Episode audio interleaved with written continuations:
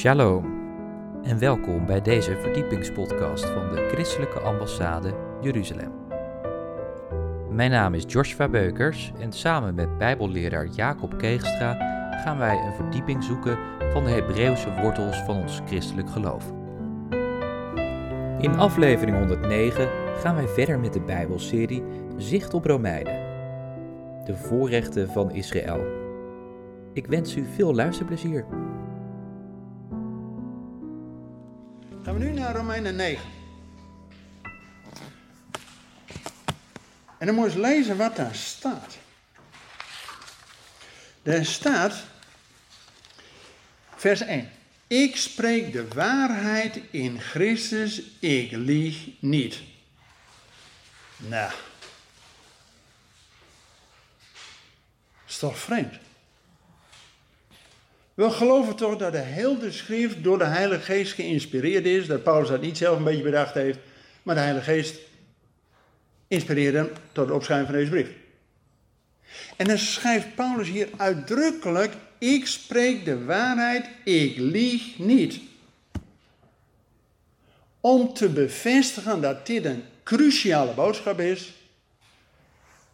En dat hij dat niet allemaal zelf uh, heeft bedacht. Want er staat bij, en mijn geweten getuigt mee door de Heilige Geest. Dat het een grote bron van droefheid voor mij is en een voortdurende smart voor mijn hart. En dan komt hij. Want ik zou zelf wel wensen vervloekt te zijn, weg van Christus ten gunste van mijn broeders, mijn familieleden, wat het vlees betreft. Jongens, dit is wat, hè? Moet je eens even kijken wat daar staat. Paulus is de zendeling voor de heidenen.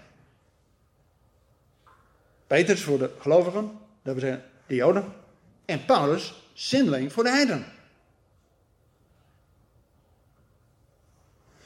Maar hij heeft door dat er veel Joden nog niet geloven. En dat degene die wel gelooft, uit de gemeente van Rome geknikkerd wordt. Nou, en nou komt hij. Paulus heeft dus hartzeer. Vandaar dat hij de brief schrijft.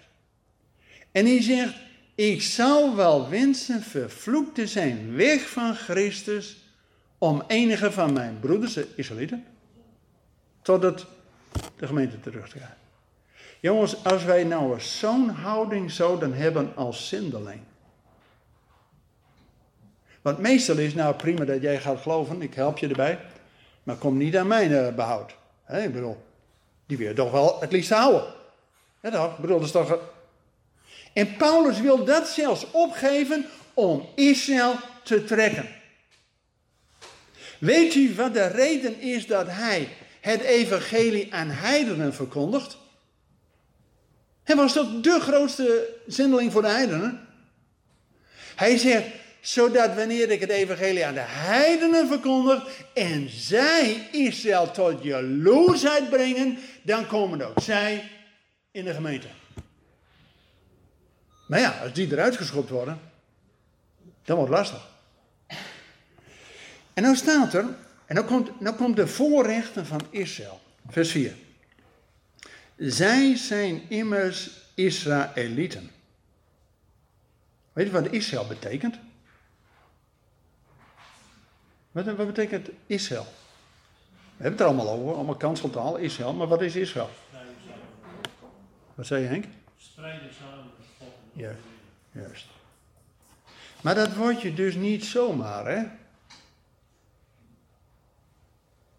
Zelfs Jacob moest eerst wederom geboren worden voordat hij Israël werd, hè? En Israël is dus een volk van wedergeboorte. Van belofte. En dan pas gaat God met hen meestrijden. En tot het moment strijdt God nog met hen. Oké. En dan staat er, voor hen geldt de aanneming tot kinderen. Toen God zijn verbond sloot op de Sinaï, gij zult mij zijn tot een koninkrijk van priesters, een heilige natie, een volk, goden ten eigendom. Dus zij waren kinderen van God.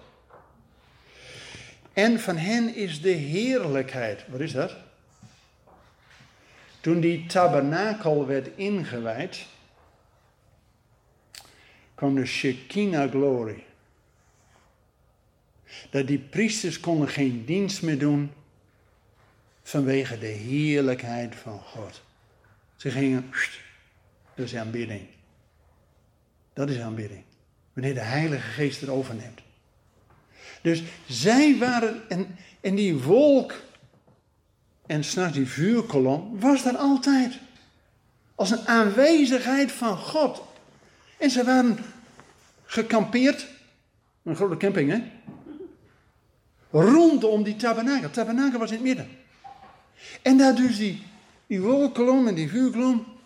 De heerlijkheid van God was daar. God was in het midden. God troonde zelfs. De voetbank was die verzoendeksel. Jongens, we leven nu toe naar grote verzoendag. En maar één keer per jaar mocht die hoge priester naderen in het allerheiligste en bloed sprenkelen op het verzoendeksel. Dat de verzoening was.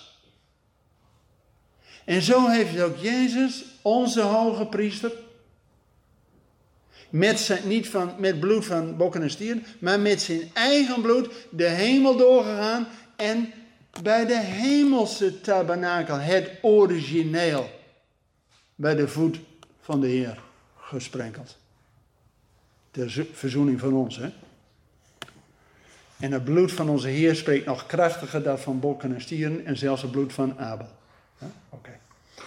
Nou, dus zij hebben de heerlijkheid. En als die wolkolom omhoog ging, dan was daar, nou, we gaan moeven.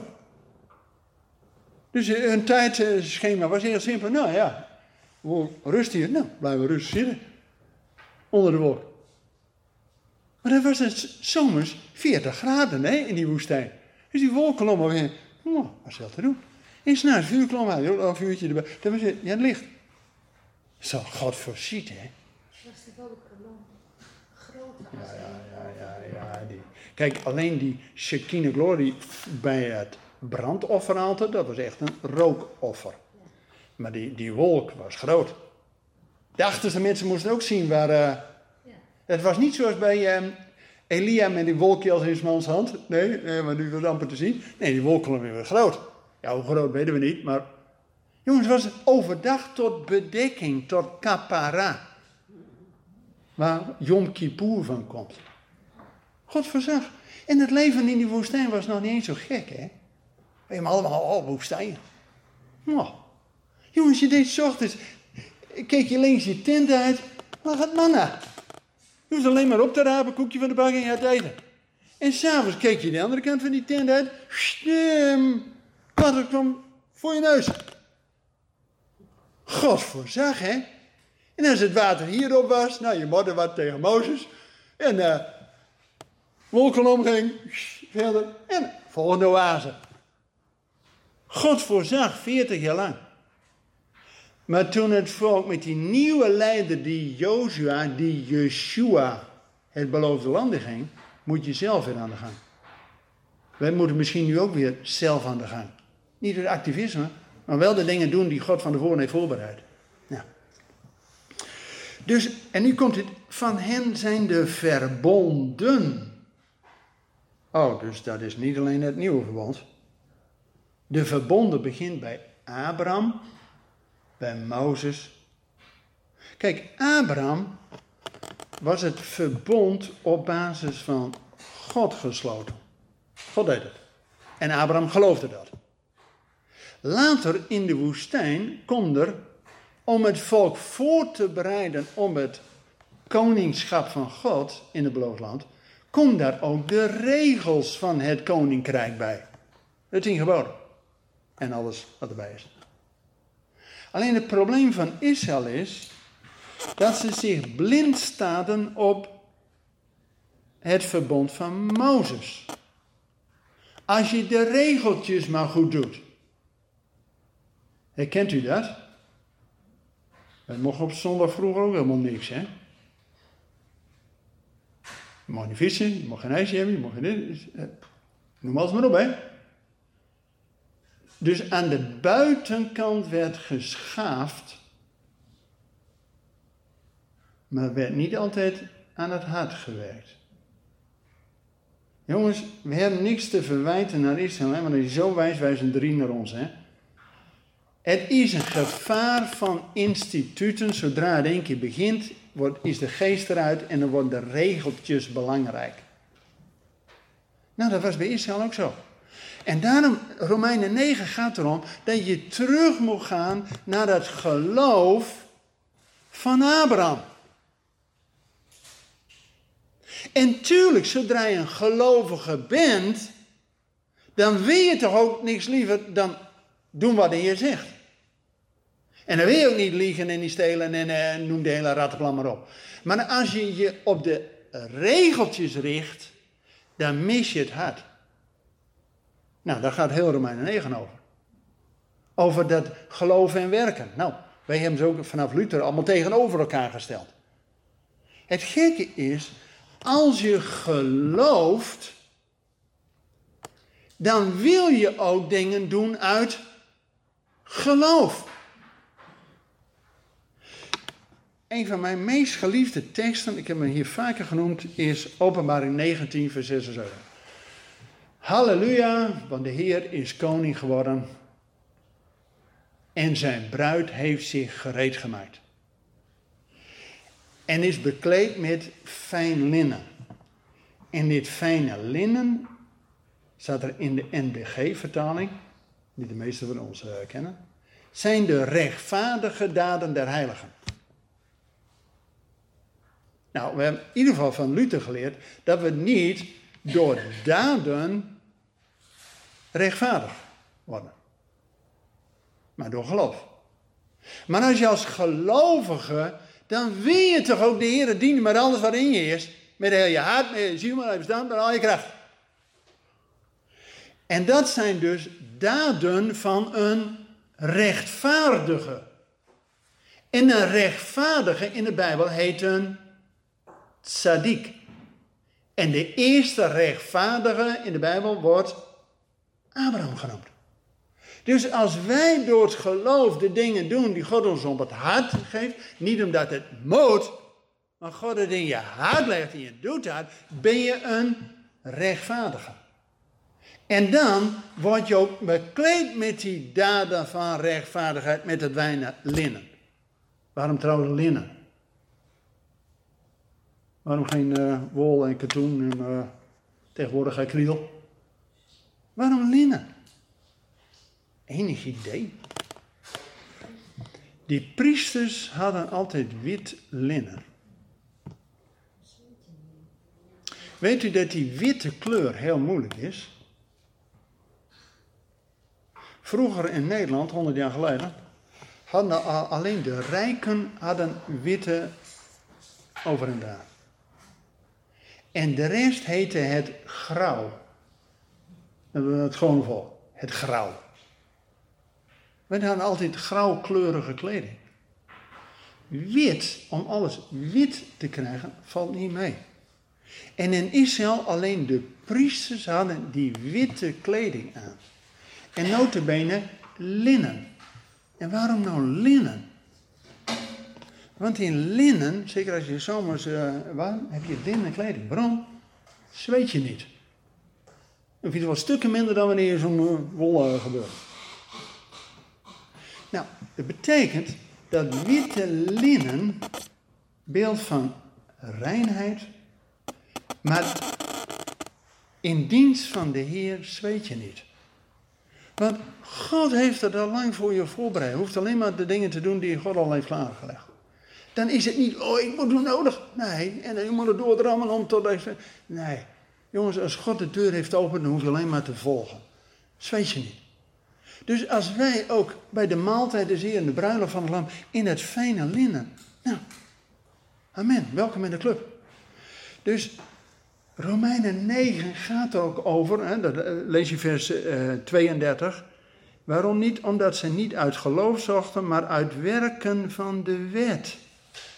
Jongens, waarom is het zo moeilijk om een orthodox iemand tot geloof te krijgen? Want een orthodox iemand, ook een orthodox christen, die heeft in zijn achterhoofd altijd, ja, soms doen we goed en soms doen we niet zo goed. Dat weet iedereen. En dat we vergeving nodig hebben over onze slechte daden. Amen. Zegt een fariseer en dan zegt een orthodox christen direct. Maar weet je wat hier in Romeinen 9 staat?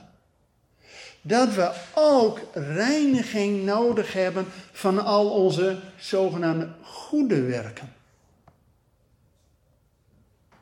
En dat is even een schok. Jongens, God zegt hierin dat wij allemaal gezondigd hebben. Dus ook onze zogenaamde goede werken, het was nog maar een afbeelding van wat het werkelijk zou moeten zijn. Dus ook daar hebben we reiniging voor nodig. We hebben gewoon door alles reiniging nodig. Daarom is Yom Kippur zo belangrijk. En we reiniging hebben. Nou, Romeinen 9 wil zeggen dat Israël terug niet naar die wet van Mozes als eerste, die is er later aan toegevoegd. Regels voor het koninkrijk. Maar richt je eerst op het verbond van Abraham. Dat het over geloof gaat. En het nieuwe verbond in Jezus gaat ook weer terug naar het geloof. En dat je de Heilige Geest nodig krijgt als hulpmiddel, als parakleet, om je te helpen bij het geloof. En wist u dat Jezus ook een wet heeft? Galaten 6 vers 2. Waar staat dat we de lasten van de ander moeten dragen en zo vervullen we de wet van Christus. Zo. Het is natuurlijk precies hetzelfde als wat in het centrum van de Torah staat. Heb je naaste lief als jezelf, want ik ben de Heer. Maar dat moet je ook doen. Ja? Oké, jongens, we gaan langzamerhand afronden, want uh, Romeinen 9 is natuurlijk nog lang niet afgelopen. Um, er staat hier ook het gedeelte, precies in het midden nog weer van Romeinen 9, dat God vrij is om te kiezen. En niet alles is Israël wat zich als Israël aandient. Abraham, hoeveel zonen had hij? Ja, dat is het liedje. Hij had acht. Zes bij Ketura. Zijn biologische zoon was Ismaël. En zijn zoon van de belofte was Isaac. Maar God zegt, niet alles wat zoon van Abraham is, is Israël. Alleen de zoon van de belofte, Isaac. En Isaac had vervolgens ook nog twee zonen. En alleen via Jacob, die later Israël wordt, worden belofte. Dus van die hele rijkdom, God laat alleen een rest over. En dan gaat er ook nog een heel eh, deel gaat naar Babel en naar uh, Assyrië. En er komt maar een heel klein clubje terug hè, met Esra en Nehemia, maar 40.000. Een rest wordt behouden, staat er hier in Romein 9. Maar goed, dat stond ook al in Jezaja 6. Het Nieuwe Testament zegt niks anders dan het Oude Testament. Hè? Anders zou eh, God iets anders zeggen dan aan het begin. Dus een rest wordt behouden. En daarom is Paulus ook zo gekeerd tegen dat er in de gemeente van Jezus Christus, in Rome, toch ook een hoofdstad, dat de Messiaanse Joden de tweede rang zijn. Want de Bijbel zegt dat wij, heidenen, we hebben heidenen genoemd hè, wij zijn door het geloof geen vreemdelingen en bijwoners meer, maar, nou komt ie, drie, drie dingen. We zijn mede burgers Jongens, burgerschap in het Romeinse Rijk, dat was wat, hè? Paulus had het bij geboorte, maar anderen die kochten het voor heel, Herodes kocht het voor heel veel geld. Om maar burger te zijn van het Romeinse Rijk.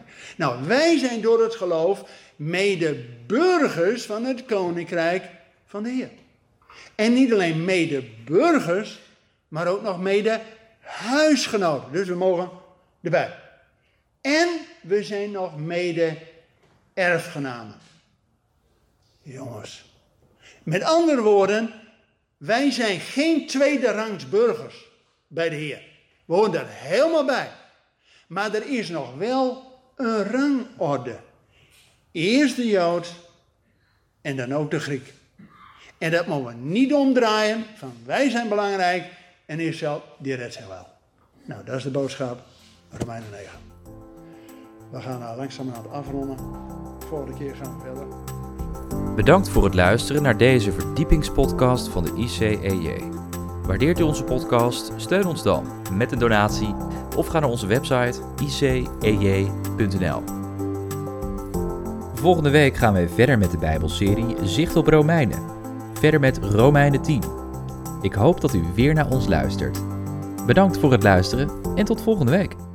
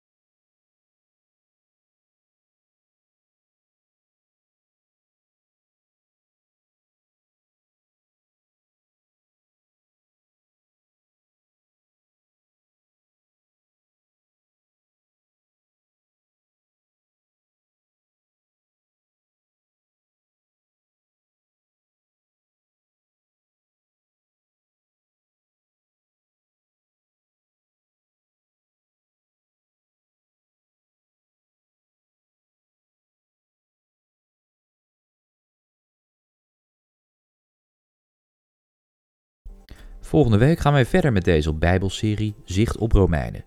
We gaan het dan hebben over de voorrechten. Ik hoop dan dat u wederom naar ons gaat luisteren. Bedankt voor het luisteren en tot volgende week.